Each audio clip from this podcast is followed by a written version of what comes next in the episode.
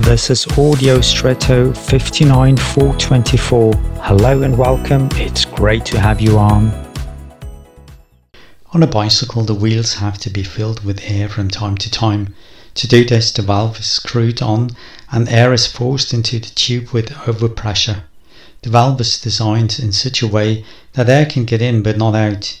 The principle can be found in other applications. A door or a flap that can only be opened or moved in one direction but is blocked in the other direction in such a way that the higher the pressure in that direction, the tighter the place becomes.